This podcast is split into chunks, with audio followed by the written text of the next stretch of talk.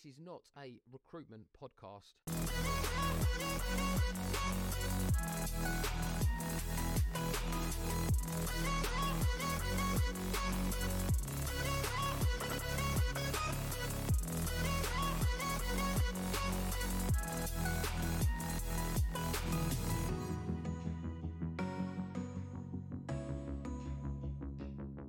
Welcome back to another episode of the Powered by People podcast. Um, I am joined by the one and only William J. Brewer. We always enunciate his actual proper name, uh, the Rec Hub Talent Strategy Director. And we are joined um, by Steve Collopy, Recruitment Business Lead and uh, Talent Channels uh, here at GetYourGuide. And we are not in a pub. This is actually one of GetYourGuide's meeting rooms. Yeah. So the budget for, for meeting rooms is different in this business than it is in ours. Um, but Steve, why don't you? Big plug for GetYourGuide there because they've got the most incredible office. They really do. Um, We get a chance to come and see them. in a power station. Oh, is that what it was? That's what it is. Power station. Didn't know? No, I didn't. Yeah, I was trying to guess. I said a factory. Old, old power station.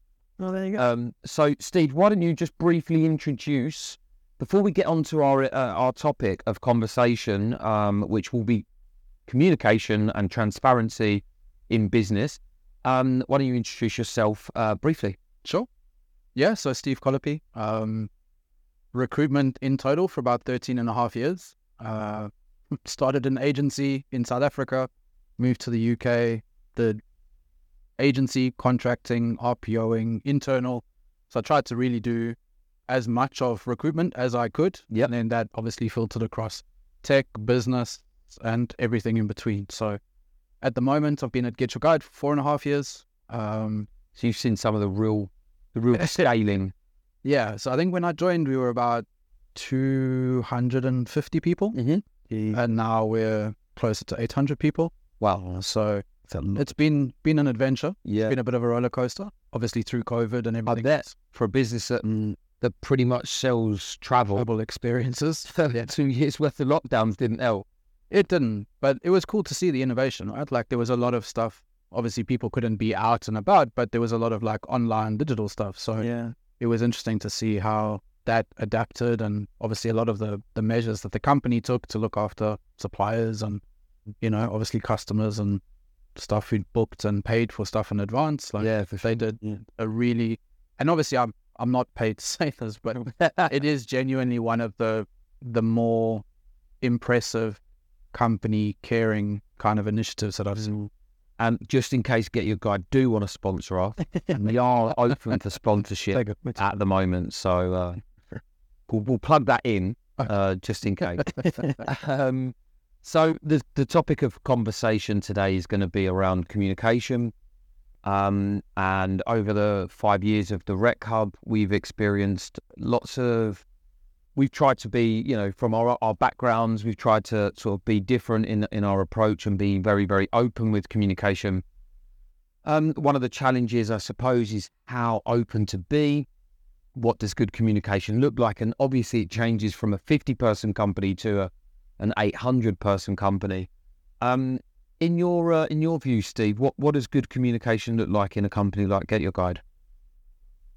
Internal, because obviously we're talking a little bit about, um, and we'll come on to that in a moment. The external, uh, you know, um, uh, sort of communication between, in particularly in recruitment agency and and your recruiters and that sort of thing. But internally, what do you think?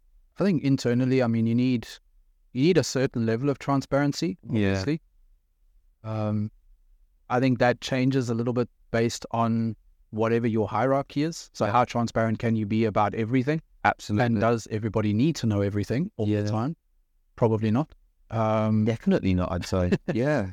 but then for me it, it really comes down to clarity so as much as you want context and you want all of these explanations you want to be clear on what your objectives are and you want to be clear on what you're working towards Yep. and i think that for me if we talk about communication if i'm communicating with my team or if i'm communicating with my leadership or my stakeholders it really comes down to how clear are they with their expectations on Yeah. me and vice versa and it has to be what you mentioned, Bill, is a, is very much a two way street, right? So if someone talks at you and not to you, Mm. and if you're not open to listening, it's a failure. Hundred percent. I you've you've seen a lot of that, particularly with um sort of you know going through one to ones and performance development. Clarity and communication of expectations is absolutely pivotal, isn't it? Yeah, absolutely. And I, I'm really interested to touch on the top. I think one thing we've noticed with the Rec Hub, obviously, we've grown nowhere near as much as, as GetYourGuide, but we've grown Yeah. from, yeah, Yet, exactly. unlike you. um, you know, from like five people up to 50 people. And the communication we had as a business internally when we were five or six people, we didn't really know until we were 50 people that actually, oh, our communication has changed with our people and we didn't prepare them. yeah, We, we spoke about this topic on one of the other episodes where we were saying, you know, when you're six people, you're, you know, you're telling everyone everything. Everyone knows what's going on. You feel like you're really close to everyone. And then you get to 50 people and you're not telling those same people as much anymore and they feel left out a little bit. And your Yeah. communication has to change as a business grows. And I'm interested to ask, you've gone from 200 people to 800 people. Have you noticed those kind of changes in how communication sieves down from from the top? Kind of, I mean, I, you just get a memo now. if I'm lucky. no, I, I, think, I mean, I think there's a big difference, right? Like 50 to 100 and 200 to 800. That's sure, yeah. There's not a huge difference between 200 and 800 Yeah. in terms of how you communicate. The infrastructure's already in place, right, for Yeah. processes that are around communication and stuff. And I, I think, I mean, certainly here, I think the, the one thing that our exec do, that our leadership do very, very well is give you the context you need Mhm. to go and do what you need to do. Yep. You know, and, and if you need additional context, they're available, they're happy to talk. And, Yep. you know, we try and certainly from my side, like I'm, I try to be the same with my team. Yep. Uh, and, and say, like, you know, this is what we need to do. But if you want to talk about it, we can. Uh, but ultimately, that structure is already in place. That's interesting, is it? Because you're kind of touching on communication versus clarity of expectation, right? And then just giving people the freedom to get to X, Y, Z result. Yeah. Um, and that's very different to just what some people think is communication, just telling everyone everything, which is not the Mm. case, right? Yeah, one hundred percent. I think we it's been a tough year at the Rec Hub, hasn't it? And um, uh, we, that you know, when you're going through it, the tough economic climate that particularly the embedded market has seen, um, people are uh, often concerned around just simply job security, and and that's the the difference in if you're communicating effectively to make people feel safe and secure in their role. Yeah. that's enough. Mm. You know, they, they don't need to know all of the intricate details, but if that that's really what we found has been uh, has been pivotal, pivotal really in, in our sort of improvements of communication, should we say? But I think you mentioned something earlier, right? There's a big difference between transparency and clarity. Mm. So transparency for me to do my job is very different to clarity that I need to do my job. Yeah. Yeah. The transparency and like it invites that psychological safety. It invites the openness to question, the openness to have conversation around sometimes difficult topics. Whereas clarity is very much this is what needs to happen with these milestones or outcomes in order for us to deem this a success. Yeah, I actually read in um in an article once um that uh, clarity of of job expectation is like up there with some of the most important factors of, of having a successful employment. Yeah. um, which I think a lot of people just get wrong. We have we have done you know been at fault for that in the past also. I think because it, it creates a, a, a level of uncertainty, and if you don't know that you're doing a good job or how or what you're going to be measured on or you know any of those things, if if your communication has not been clear enough, then people can feel uncertain, can feel anxious and, and not safe. So I think it's it's like incredibly important that we uh, we ensure that, that those things are, uh, are are are sort of laid out correctly, right? Yeah, absolutely. But I think the mistake that you see people make there is that that changes. Yeah, uh, yeah, for sure. Clarity on what my job is changes as my job changes, Yeah. as the company changes. Yeah, which goes back to that point about communication, right? To continuing to update people on what the company changes are, what we're like now, what's ex- expected across the business. Um, yeah, again, comes into communication and making sure to GetYourGuide. I mean, we're talking obviously, right, GetYourGuide, but do you guys have in place still like all hands and things like that, like company presentations to the entire business, or is it you know sectioned down into team? So it's- done a couple of different ways. Like yesterday, actually, we had a, a global all hands meeting. Yep. Um, which is great because we hear from a lot of different parts of the business Yeah. who give us all updates. Um, we obviously have How often is that? monthly. Oh, okay, cool. We have a Friday update every week. Mm-hmm. And that's really fun because then you have like different teams who present. So what's happening in product, like what's Yeah. happening in people. So it changes every week. Um, and then you'll have slightly smaller verticals. So you'll have like a marketing all hands and a tech all hands, Ah, and a care all hands. So that then obviously they dive a little bit deeper into. And can anyone join them? Yeah. Yeah, yeah. Are they mandatory? No.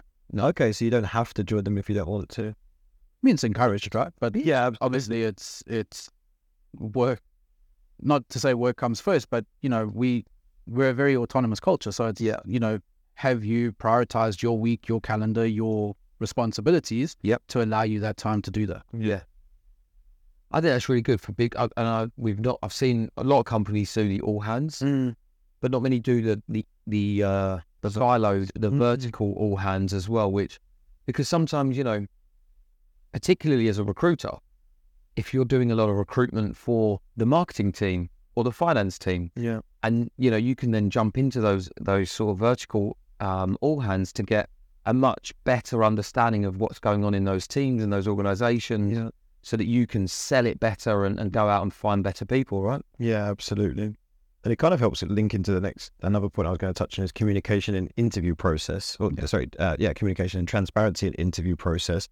Because the more everyone in the business knows what's going in and out, they're they're able to communicate about the business a bit better. But for, for you, how far does transparency in the inter- communication go in the interview process about what it's like to work at GetYourGuide or how much they should know? I think someone, I think if you mentioned earlier about things like runway and stuff like that, should candidates be asking this stuff? Is that uh, to give some context to our 13 listeners i um we were talking my mum listens. yeah Sure, we were talking earlier that um uh, that it has been encouraged with the the tech winter as it's been deemed um, that lasted three seasons um we are uh, we are encouraged in interview processes as candidates to ask about runway which is essentially how much money's left in the business or um, what the how much money's left to, to sort of keep the business going um, because a lot of companies were struggling with funding and again it's part of your job security uh, sort of uh, confidence in your job security. Um, what do you yeah so that that's just to give some context on Mm. whether we, whether you should be asking those questions and how important it is I suppose and that certainly would change sorry to to cut you that would certainly change between an 800 person company and a and a 100 100 man startup as well right Yeah. No, for sure. And I mean, I haven't had that particular question like Mm. around runway. I've had a lot Yeah. about stability and how you're doing after COVID because you're in travel, blah Yeah. blah blah. yeah Um, you know, and I think a lot of that comes down to what is your culture, how when you talk about transparency, like how open are we with people? And yeah for us, it's all about being open because as much as we we probably past startup now, we we're probably more of a scale up, but you know, being a scale up, it's it's yeah, we've achieved unicorn status, but that doesn't mean anything outside of we've done a good job so Mhm. far. so far yeah So we still need people highly engaged. We still want people to buy into our culture. So obviously stability is always going to be a factor, but I think once you hit scale up, that stability becomes a little bit more taken for granted, yeah perhaps, sure. than 50 person startup that's running on Series 100%. B funding, you know, so like those things change, but we try and be as open as we can. Obviously, you know, there is an element of you don't work for us yet. Yeah. Um, so Yeah. we will share as much as we can, but we're not going to give you our financials for last year yeah in in your first interview. Yeah. you know. Um, but can we talk about the success? Can we talk about how we communicate internally? Can we talk about what you can expect if you join the company? One hundred percent. Yeah. In terms of stability. Um, and like you say, as a unicorn, that isn't so much of a worry. Um, you've managed to, as a travel business to get through two years of COVID, which, Mm. you know, uh, we saw a lot of travel companies not get through that. Um, so uh, you, you would, uh, you can only assume that, that the stability is pretty much there, um, along with the 200 million that you've just taken. Um, is, is also A little bit less. But yeah, Yeah. I, I think, I mean, again, not paid to say it, but I, I, I really, there's, there's a lot of our senior leaders who made some really smart decisions. yeah. They worked really well with the board. You know, they made some very, very good decisions that really did a lot for the rest of us at the company Yeah. that kept us where we are. And that's that's what people are look, going to look to hear, isn't it? Yeah. In in that sort of sense, from a communication point of view. Um, interview process aside, we we talked a little bit about agency communication. You know, businesses using agencies, and it's always been a, a, a challenge. We've always all of our partners and, and clients that we've worked with, we've always said, you know, the best relationships that that we've had have come from uh, as much transparency and, and, and collaboration and communication as possible. Um, what's in your experience? What's what's been a, a good agency in terms of that sort of level of communication? What do you look for? I think just honesty. You know, like obviously it's about openness and clarity and all of these Yeah. things, but just honesty. Like if you can't deliver, you can't deliver. If you Yeah. if you've worked really hard to do something and you haven't got there yet, fine. Yeah. How do we change it? Yeah, Um, but it's understanding that it's two way street and it's understanding that you're in it together. So that Yeah. relationship with an agency, with an RPO like yourselves, like it's never about you haven't delivered. Yeah. Because obviously we have to help you and you have to help us. So that back and forth, the more open we are, the more collaborative we are, if we share our tools, if we share our our resources to a point, it's bound to be more successful. the goal is the higher. You know, it's not Yeah. well, you've got to do it, or I've got to do this, and you've got to do that. It's about how can we together Yeah. achieve the outcome that we're we're looking for. Yeah, I think that's. I mean, we changed our phrasing quite early. We used to call them projects that we Yeah. worked on, and we changed that to partnerships quite early for that exact reason. You know, in, in our communication, we want to be working as partners with Yeah. um, our clients to have a shared goal um, and a shared mission. And I think the more that is shared in the success and the failures, the more success we, I mean, we certainly see. Oh, for sure. Yeah. Yeah. Mm. What's a really good example of terrible communication? um, in a work context. um, in- name agents and name recruit. I'm, I'm, I'm, joking. This guy's called the Red There's your guy called Yeah. edit, edit that out as well. No, I think I mean communication only fails if both parties fail. Yeah. Yeah, yeah, fair. Right. So if communication's not going the way you want it to go, and you're the one who's identified that it's not where it needs to be, you should be the one to make those first steps to fix it. fix it, yeah. Because ultimately, my expectations and your expectations Maybe are two different things. Yeah, yeah. But if I don't tell you what mine are and you don't tell me what yours are, Yeah. we're never gonna just magically meet in that middle middle space where it works. Yeah, for sure. Absolutely. Yeah, fair enough. One thing that I think was um, an interesting point to talk about through the topic of communication, we talked a little bit briefly with somebody else on the podcast um, about communication, um, but particularly around soft skills and Yeah. and how communication is really important. We covered a few topics around empathy and whatnot, but actually, be you know, particularly for the younger generations, um, difficult having difficult conversations productively and effectively is a, a skill that is like missing um, for a lot of people. Yeah. And then also we talked a little bit earlier about um, giving and receiving feedback, which is all comes under that umbrella of communication. Um, yes, I think that's just an interesting one to discuss. What, what's your thoughts on good and bad feedback? I suppose. Yeah, I mean, I think Steve touched on a good word earlier. I think the word honesty, I think, um, comes into good and bad feedback. I think that, I think people, from my experience, are very much open to receiving feedback if it's honest and it's it Comes from the right place. yeah, absolutely. Whether it's you know uh, criticism, whether it's praise, whatever it is, as long as it's honest, because you can have fake praise and you know Yeah. um, just giving and they can tell if you're just patting them on the back just to make them smile for a minute because you think they need it. Sure. And the same with criticism. If you're just doing something and it's not from the right honest place, I think people are more often or should be more often than not open to receiving feedback if it's from that honest standpoint and you're saying it, you know, you're setting it out at the start, saying, "Look, I'm just gonna be really honest here. This is my observation, and if it's wrong, I'd love to hear your thoughts on it. But this is my honest observation on what you just did with X and Y task, or what you just did with X and Y goal in the project. So that's kind of my thoughts with it. and actionable, right? Yeah, Like criticism. What what's the difference between feedback and criticism? So like feedback is mm-hmm. literally that. It's it's this is how I think this thing went. But Yeah. if it's a criticism, well, what what can you do to fix that? Yeah. What can I do to help you fix it? What can I do to fix my piece? Yeah. and and that but uh, i think like we also mentioned hierarchies earlier right so Yep. as you as you join these companies that are maybe smaller they they less matrix they less hierarchical Yeah. the need for that honest communication gets bigger Yeah. in the flatter the hierarchy Yeah, for sure.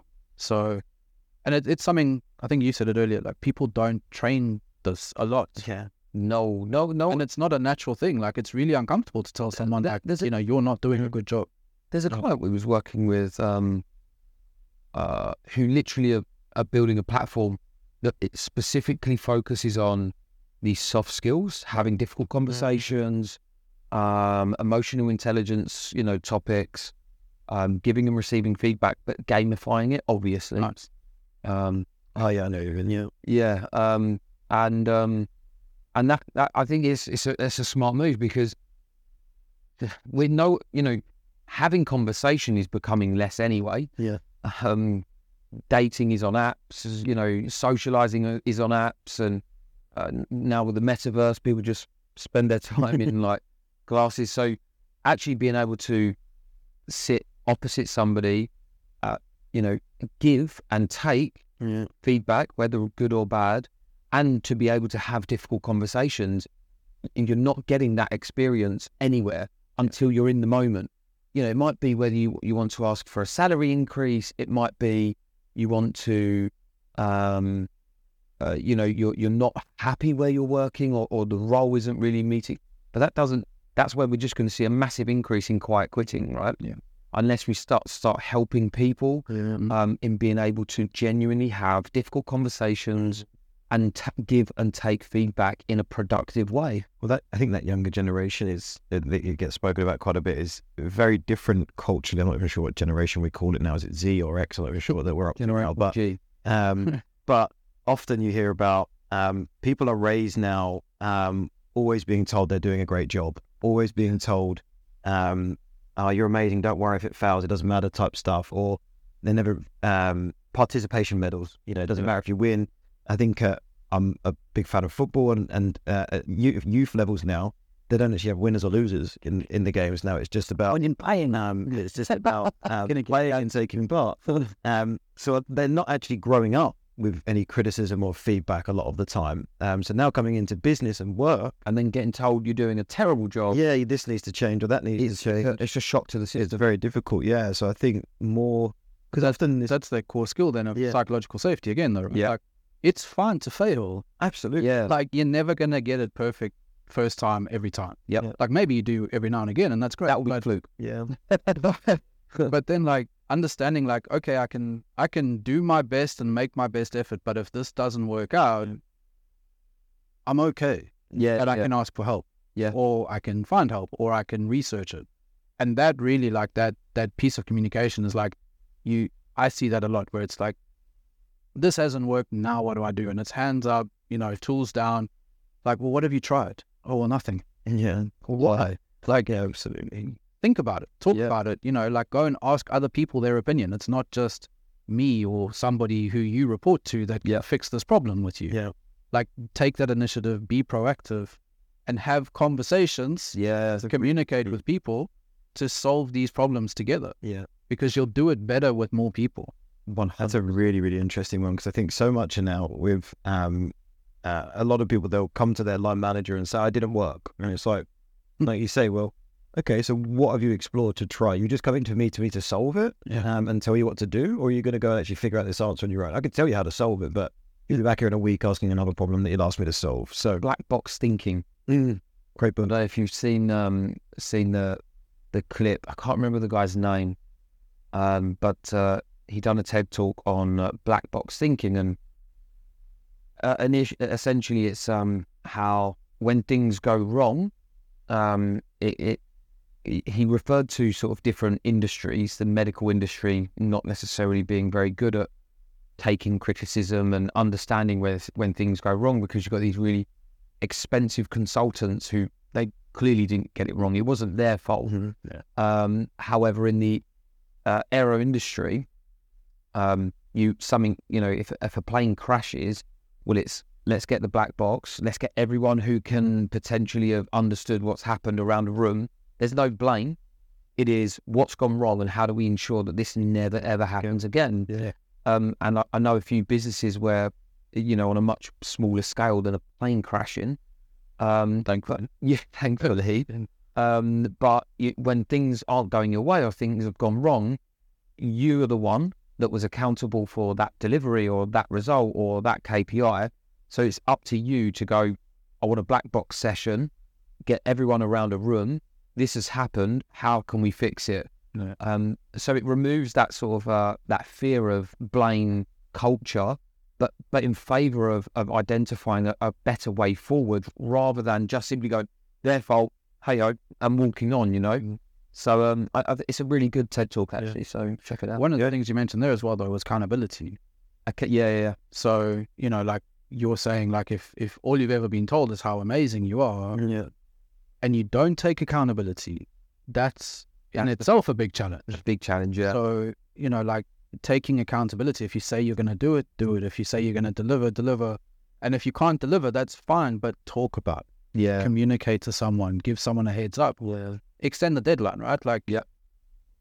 Hopefully, for most people, it's not life or death situation. So, if I can't deliver this on Friday, but I can get it to you by Tuesday, end of day, is that okay? Is anyone going to die? Good. Most of the time, and that's okay. Yeah. But people are afraid to ask that question because we have to be perfect and we have to get it right all the time, every time. The only person that is right all the time is my wife. So So, um, thanks for covering. There's some good conversation there around around some interesting topics. I think are going to be um, more and more important, particularly as you know the the world of work changes, hybrid, remote. Communication is going to become even more uh, important in business. So, um, thanks for for that, Steve. Um, we're um as a closing tradition. We uh, typically have our, our last guest write a question for our next guest. Right. Um, and uh, our last guest had written, if you could go back a year, what would be what would one thing you would do differently? If you could go back twelve months, what's one thing you would do differently? Pipeline more talent, Really, yeah. talent pool. When you're sort of basically uh, not necessarily down tools, but when you're at, you know, you're not at capacity, Yeah. simply start pipelining for future reference. 100%. It's a really good. because I think it's one of those things, right? And it, it recruitment is a lot of it is is right job, right person, right time, but a lot of it is also relationship building and maintaining that communication. So, you know, whether that's through a CRM function or Yep. whether that's through you know regular messaging, whatever it is, Employer branding or how do we get people aware of who we are and how do we get them engaged so that when we do have that job at Yeah. the right time for the right person, that you're already engaged with us. Yeah. It's a really good point, actually, and I think we. Uh, I don't know if we've covered this in a topic employer branding yet, producer Rosie. Have we? Fantastic. I forgot that one. um, but employer branding is like an absolutely massively rising topic in in the in the world of TA, for that exact reason. You know, um, recruitment is the sort of more active act of going out and finding people. Employer branding is becoming that sort of passive way of creating talent pools and simply getting people aware of your brand.